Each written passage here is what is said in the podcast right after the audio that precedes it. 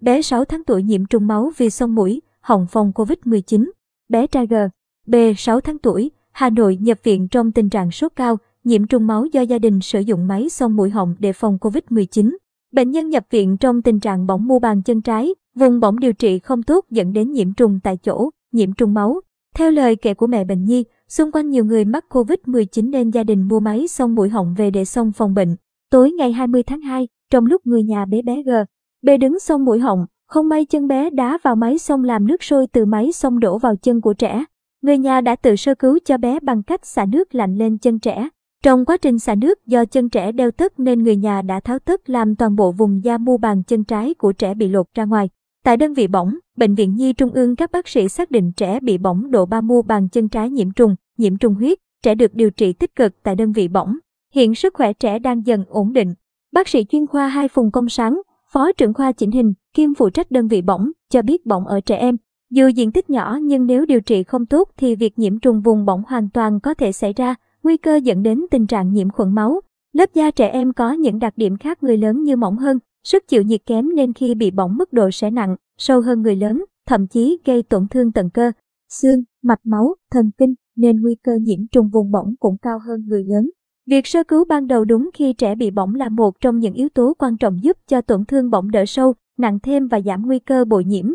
Xử trí không đúng cách ngay từ đầu, điều trị vùng bỏng chưa đúng và tốt có thể khiến vết bỏng nhiễm trùng, lâu lành và để lại các di chứng như sẹo xấu, sẹo co kéo. Nguy cơ để lại những thương tật vĩnh viễn cho các bé, bác sĩ sáng thông tin.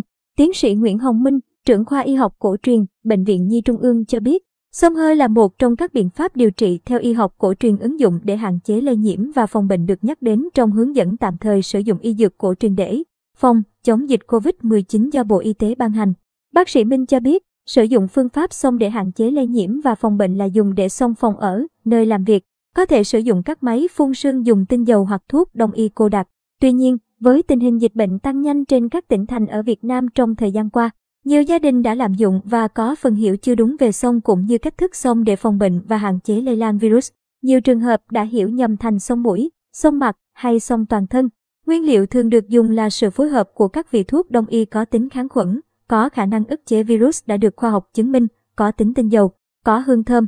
Qua trường hợp này, các bác sĩ khuyến cáo, cha mẹ nên quan tâm hơn đến trẻ, đặc biệt trong các tình huống có thể gây nguy hiểm đến cho trẻ, không nên lạm dụng xông hơi, không được xông trực tiếp vào người trẻ, đặc biệt là trẻ nhỏ dưới 30 tháng tuổi.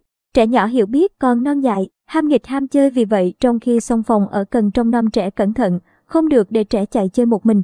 Có thể xông luân phiên các phòng tránh trẻ chạy chơi va phải. Nếu có sử dụng máy xông, nên sử dụng các loại máy phun sương khép kín, đặt ở vị trí chắc chắn, vị trí trẻ không thể với tới được.